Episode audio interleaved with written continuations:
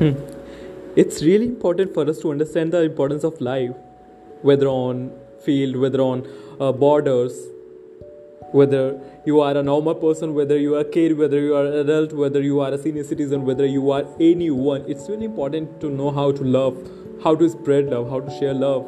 Not everyone gets, you know, a better life, a happy life, an equal life. Not everyone gets a happy family. We do die, we do argue, we do fight just to spread hate. We never try to show love, we never try to spread love.